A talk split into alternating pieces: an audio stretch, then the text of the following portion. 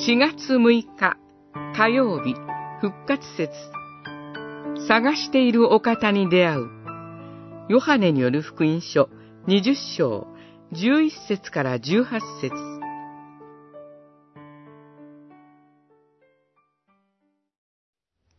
イエスは言われた。夫人よ、なぜ泣いているのか、誰を探しているのか。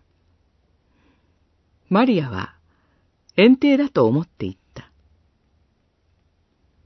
イエスがマリアと言われると、彼女は振り向いて、ヘブライ語でラボニと言った。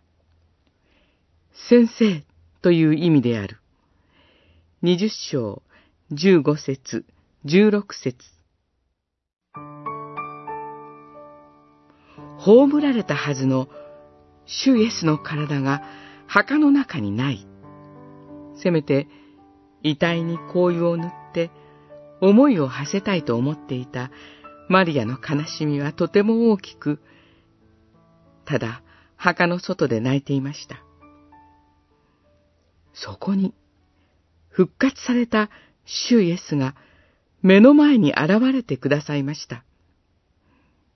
けれどもマリアは、それが主イエスだとわからず、自分が泣いている理由を説明するだけでした。この時、主イエスは、夫人よ、なぜ泣いているのか、誰を探しているのか、と問いかけました。主イエスは、マリアが何か物をなくして探しているのではなく、人を探していることを初めから見抜いておられました。さらに、最初は、婦人よと呼ばれたのに、二度目は、マリアと呼びかけられました。するとマリアは、以前から親しみを込めて使っていた呼び名で、ラボニと主イエスを呼んだのです。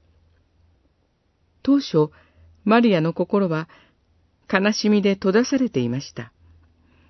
けれども、すべてをご存知である主イエスから名前を呼びかけられたとき、心の目が開かれ、探していた一番大切なお方に出会えました。御言葉から主イエスの御声を聞くときに、私たちもこのお方と今日も出会えています。